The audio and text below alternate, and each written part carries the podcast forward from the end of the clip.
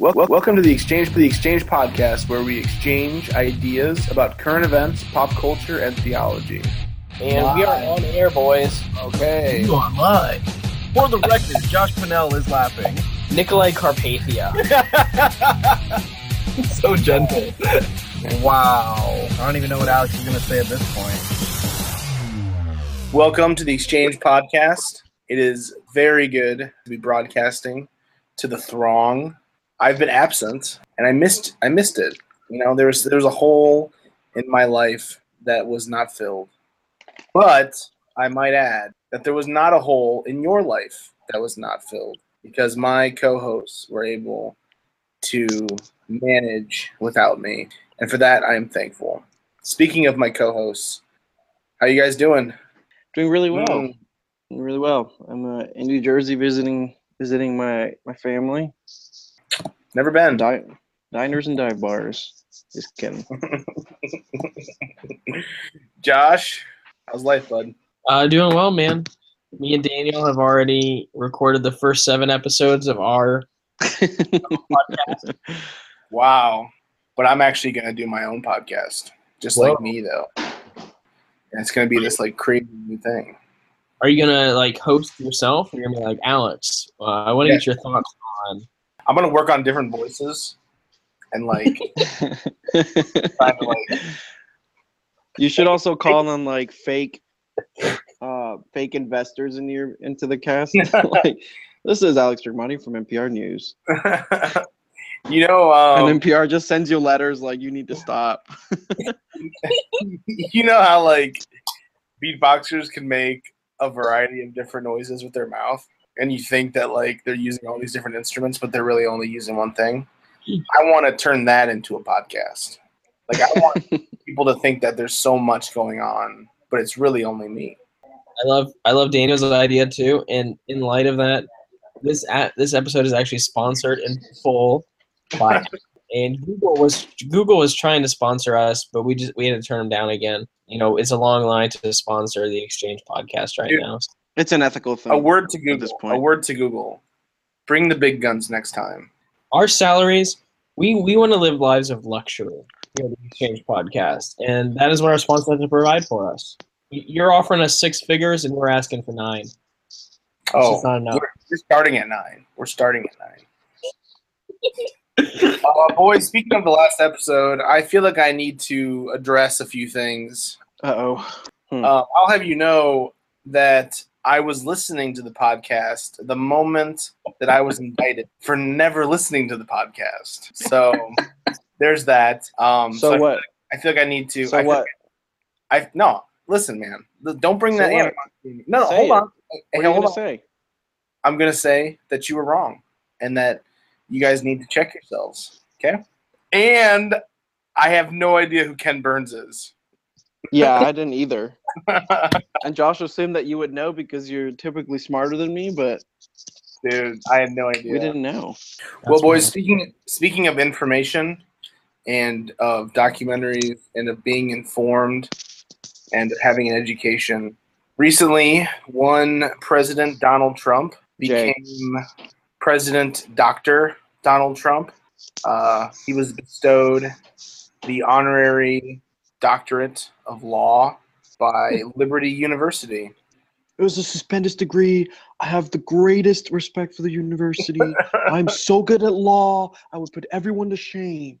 I want to get your guys' take. I want to get your hot take on this one. What do you think about Liberty bestowing the honorary doctorate upon President Trump? What do you guys think about honorary doctorates just in general? Would you accept an honorary doctorate? Give me your thoughts, Josh.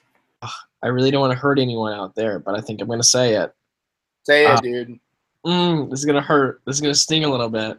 It's not like getting a degree from Liberty is like the height of prestige and honor. You know what I mean? What you're saying is is that no one's pushing the Liberty law grad to the top of the Right. resume list. That you're not. Right. No, Yeah, one's, yeah, no one's putting them in their own pile, so to speak. No. No, no, no. So then, on top of that, you have a degree that literally happens because someone just decides to ex nihilo. It's there, you know. let there be an honorary doctorate uh, if you Let there will. be that weird head.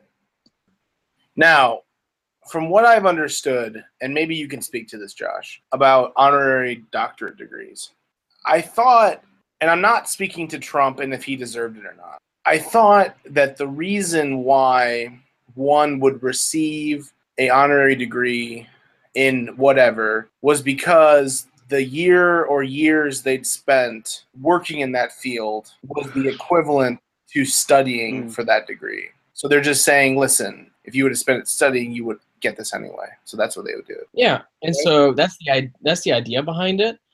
But then the problem is when you're able to when something is free, it's also it also becomes cheap a lot of times. You know, I've been to graduations before at multiple universities. I'm not naming anyone in particular where people get honorary doctorates. That's very confusing why they receive it. Um, it just it just feels like they're trying to make relationships with a certain person or thank them, Mhm. and it's the highest honor that they can bestow. It's it's the Probably one reason why it's become cheap, and I would probably challenge your idea that if something's free, it's cheap, or if it's given away, it's cheap. I think having them every year probably Hmm. forces people to give them away. Dan, what do you think about this, buddy? Let me get your take. There's a few different planes to see this in. Um, I'm pretty sure that everyone assumes that on moral grounds, this, this, there's no right or wrong in what happened. So we can move forward from that. Right. Yeah. Then we move into the plane of, well, was it justified? I, I think I would need to do more research into Donald Trump's schooling and what he's actually accomplished in his business life. But I don't, I don't think that there's anything that entails that he is a eh, well-rounded in any sort of law. So that was a little confusing. I thought, well, maybe it was in business administration or you know, or something like that. I'm assuming that the reason why they chose law is because he's the president of the United States. I'm just really, I'm more confused and entertained by it than really that it that it made sense. You want to know why they did it in law? Why? Because Liberty already gave him one in business. This is his second one from Liberty, and it's his get this his sixth honorary doctorate. Wow. But one of his honorary doctorates was pulling away when he had the Muslim ban. So he technically only has five now. You could pull an honorary doctorate? Apparently, yeah, you can be like, ah, take it away. Interesting. Wow. It happened. Yes, you can. But the reason it's in law is because, well, let's be honest. Falwell wants to go deeper into the belly of the beast. He wants to have a closer connection. And the best way to do it is to give him an honorary doctorate. And if you're already giving him business, what do you have left? Well, he's given a few Hmm. executive orders, so let's do it in law. Exactly. that makes a lot of sense. Congratulations. Whatever that means. Enjoy it. Liberty, I'm baffled by it. I don't really get it. I don't know. I feel like all three of us are a little bit unqualified on to give an opinion about an uh, elite school like Harvard. You know what their intentions might be, but have the reputation for caring who it is that they give doctorates to. They're not just going to give a doctorate to somebody just out, out of just like as a hallmark card. And I think that's something that Josh is pointing out as well. You know, that's cute, but um, and even though there are, there are people who are very successful who have come out of Liberty University, and they do have some professors that are very well known in their area of study. As a whole, Liberty University is not necessarily a top tier school. I don't know how important getting an honorary doctorate from Liberty necessarily is. Okay. So Liberty called J- Jerry Falwell calls you up and he goes, Daniel, I'd like you to come and do the commencement speech, and we want to confer upon you the honorary doctorate in the field of your choice. You? Yes. Yes. Mm. I have nothing, Alex. I have an undergraduate degree in humanities from a school that no one has heard of. Josh, would you take it? Well, I'll tell you what I'm going to do instead, Alex. I'm going to say, no, I'm not going to take it. In Mm. fact, the reason is because I'm starting my own institution where I'm the sole teacher and sole board member. And I'm going to graduate from it myself. And then I'm going to bestow myself upon myself an honorary doctorate so I can have those letters at the end of my name. That was actually my New Year's resolution for this year was to give myself an honorary. That's so my you're gonna graduate from your own college, the commencement speaker for your own graduation, and after you accept your diploma from yourself, you're going to give a speech to yourself and then confer upon yourself the honorary doctorate. Alex, I literally could not have said it better myself. To each his own. I'm gonna give it like a really legit name, like, and something that's gonna be really easily confused with another school. Instead of Stanford, you name it Stamford with an M. Exactly. Stamford, Connecticut. And instead of like Columbia University or like Columbia with an N. Exactly. It's exactly what I'm gonna do. People are gonna look at that. They're gonna be like, "Man, what a legit person! I want him." Alex, that is how I make my millions. That and my instead of Harvard, it's Harvard. Harvard. exactly. That and Maya Daniels' other podcast that we're doing without Alex. That is how I'm gonna make my millions. Dude, what are you if not a peddler of cheap tricks, Josh? Hmm. Wow. That really hurt. Wow. Jeez, You're ripping man. off podcasts, you're ripping off Wow. honorary doctorates.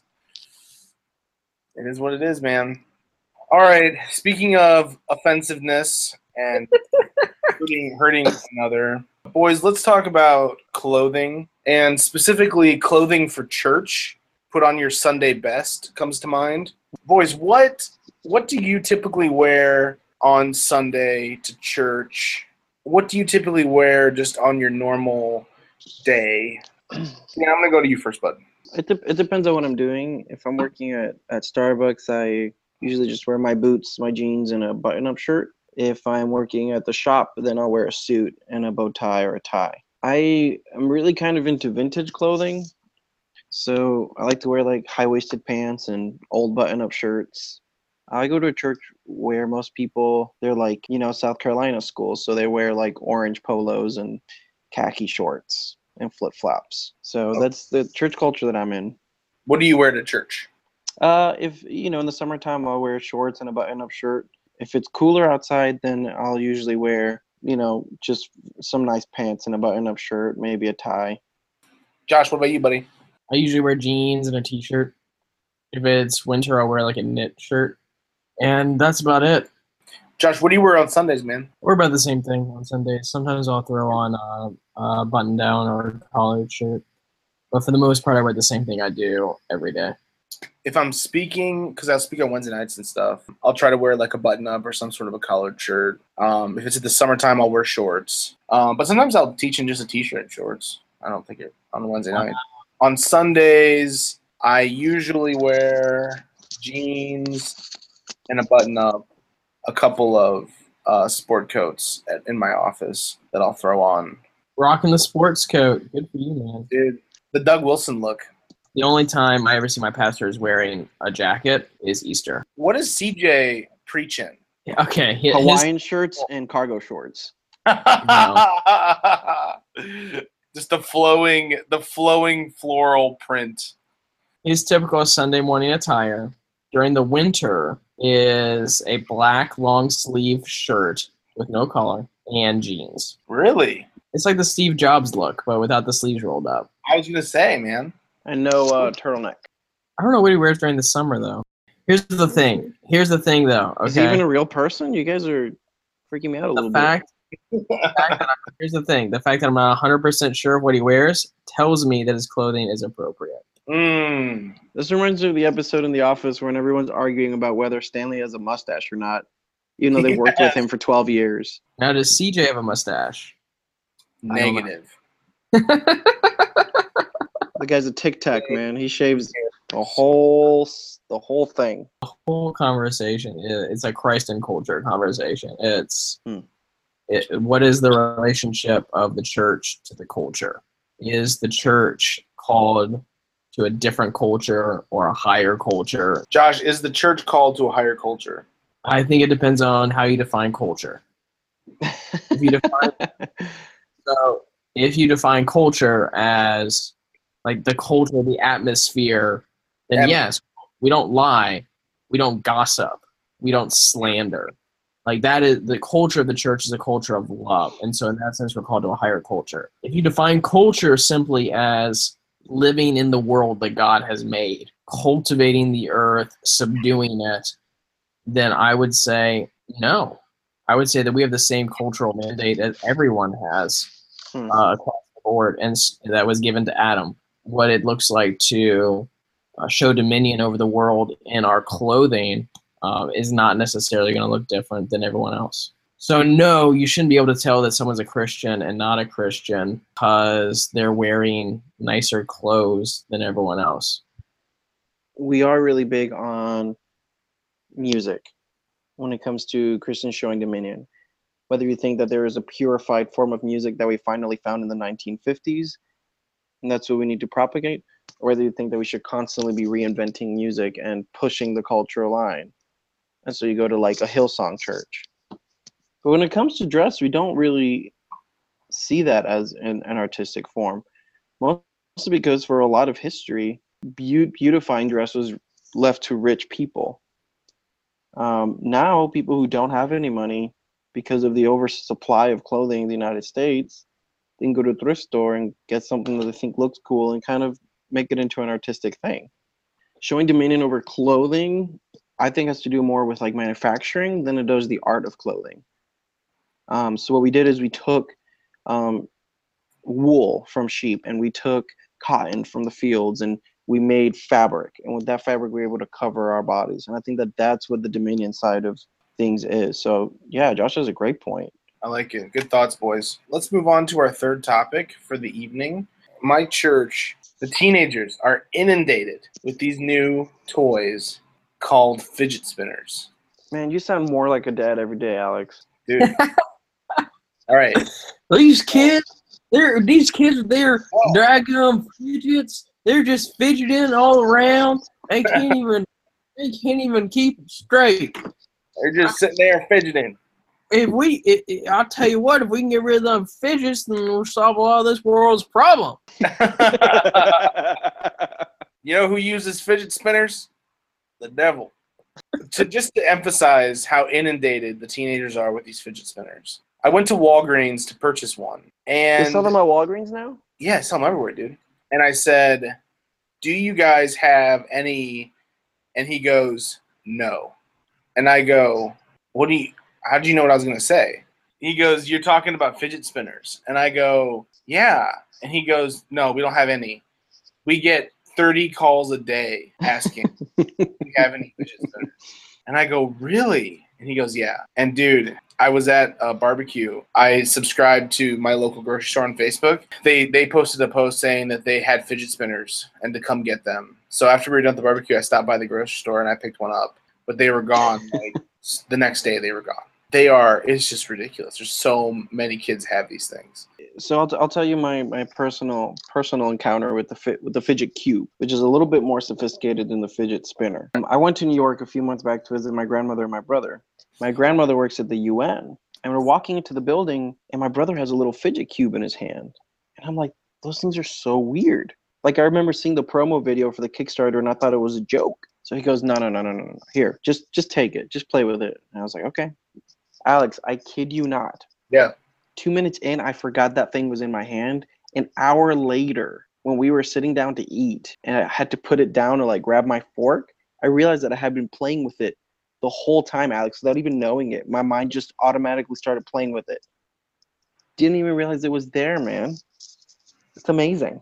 They're pretty fun. All right, we have a special guest to bring onto the podcast that Daniel does not know about. Daniel never knows about anything going on here. Daniel, if you could guess, if you can make one guess at this special guest, what would you guess? Dude, who has been a more special person during the history of this podcast than Zach Turkmani? Zach Trapani is not the guest of the podcast. All right, then I'm done. Good night, guys. It was a You pleasure. would be, you would be a great person to have on. We need to get Zach on the pod. You know what? We need to get Zach listening to the pod first of all, and then we need to get Oh. Zach on the pod. But the guest is not a person. Though the guest is not a person, does not mean that the guest cannot make an impactful force upon our life. Dude, The it's not your cat, is it? No, no. The guest is not alive in the strictest sense of the word. The guest is none other than the spinner. No, not Oh my gosh.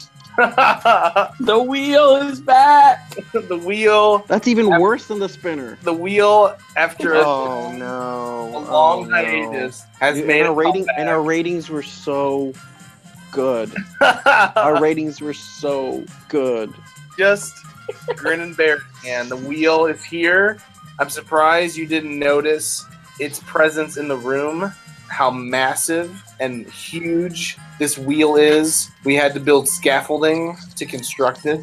thought that was you guys' ego. The wheel is the wheel is not a metaphor for our ego. The wheel the wheel is a metaphor for the throng. The throng is a metaphor for our ego. That that's true. All right, we're gonna play Would You Rather, and we're gonna use the wheel to determine the question that we are going to answer. So we have five Would You Rather questions. Josh, would you like to spin the wheel first? Alex, I would like to spin the wheel first. Uh, here we go. And it is slowing down, slowing down. It's okay, not real. it stopped. It stopped on the first question. Let me read it. Would you rather hire? Would you rather hire the best topical preacher or the worst faulty exegetical preacher? Oh man, that's a hard question. I would do the Ugh. worst faulty exegetical because at least that personality is teachable. Now, keep in mind that he frequently has bad exegesis. so he's not an exegetical. the people ain't know any better, Alex. but he's trying to be exegetical. Dude, I would hire the topical guy. Really? Wow. He's got All right, Danny, your turn to spin the wheel, buddy. For the record, there's no wheel. I, I'm not spinning a wheel. There's the sound effect of a rotating wheel on the podcast. Daniel, open you your know eyes. you not have? real. You have a bad attitude. You Open have your a bad eyes. attitude. open your eyes and open your heart and see the wheel. Here's the question, and you both have to answer. Imagine that you're in a room full of ultra, ultra fundamentalists. Okay? Would you rather be A, drinking a beer, B, baptizing a baby, or C, preaching from the NIV? Hmm. Daniel, I'm going to go to you first, buddy. You At least when you, ba- at least baptizing a baby, you can kind of hide it. No, there's no hiding it. Yeah, dude. Dude, you're just gonna sprinkle that thing as fast as possible and move on. Yeah, you're not even gonna say a prayer. You're gonna oh my goodness. Yeah. But like the funny thing is that I'm imagining this at like the dining common at Bob Jones University. And I'm just like walking by the ice machine and I like dunk the baby in it and keep walking.